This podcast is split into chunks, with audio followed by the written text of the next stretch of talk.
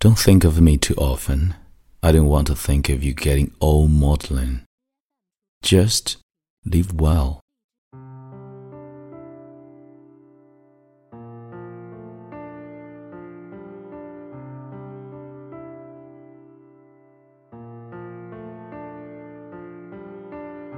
亲爱的朋友，你好，欢迎收听英语美文朗读，我是你的朋友孟非 Phoenix。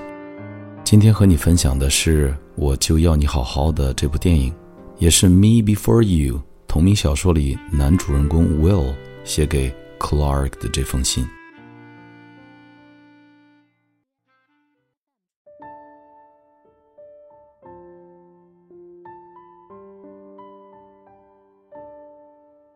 Clark。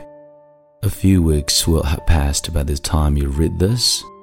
Even given you newfound organizational skills, I doubt you will have made it to Paris before early September.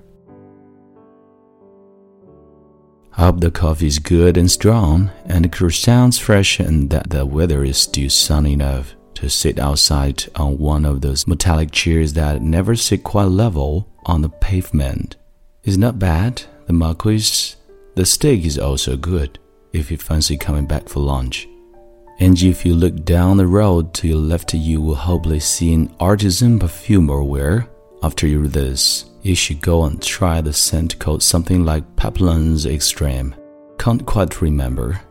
I always did think it would smell great on you.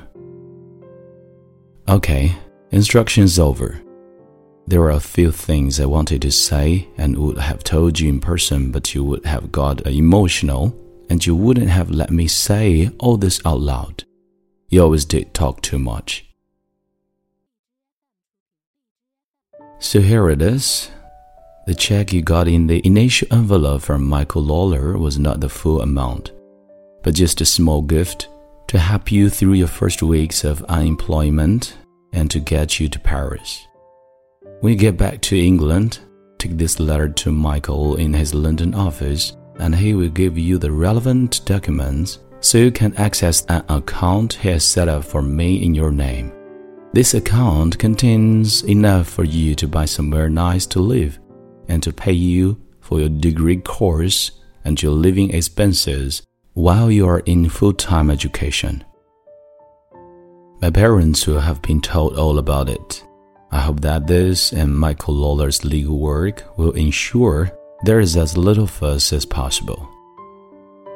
Clark, I can practically hear you starting to hyperventilate from here. Don't start panicking or trying to give it away. It's not enough for you to sit on your R's for the rest of your life. But it should buy you your freedom, both from that little claustrophobic little town we both call home and from the kind of choices you have so far felt you had to make. I'm not giving the money to you because I want you to feel wistful or indebted to me, or to feel that it's some kind of bloody memorial. I'm giving you this because there is not much that makes me happy anymore, but you do. I'm conscious that knowing me has caused you pain and grief and I hope that one day when you are less angry with me and less upset, you will see not just that I could only have done the things that I did, but also this will help you live a really good life, a better life than if you hadn't met me. You're going to feel uncomfortable in your new world for a bit. It always does feel strange to be knocked out of your comfort zone, but I hope you feel a bit exhilarated too your face when you came back from diving that time told me everything. There is a hunger in you, Clark, a fearlessness. You just buried it like most people do. I'm not really telling you to jump off tall buildings or swim with whales or anything, although I would secretly love you think you were. But to live boldly. Push yourself, don't settle, Wear those stripy legs with pride. And if you insist on settling down with some ridiculous bloke, make sure some of this is squirreled away somewhere. Knowing you still have possibilities is delicious. Knowing I might have given them to you has alleviated something for me. So this is it. You're scored on my heart, Clark.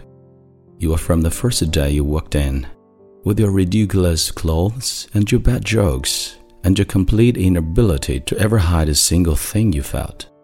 You changed my life so much more than this money will ever change yours. Don't think of me too often. I don't want to think of you getting old modeling. Just live well. Just live. Love. Will.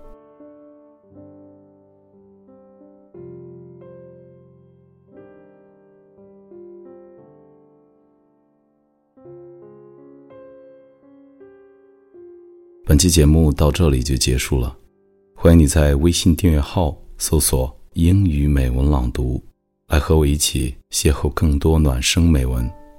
这里是英语美文朗读，我是你的朋友孟非 Phoenix。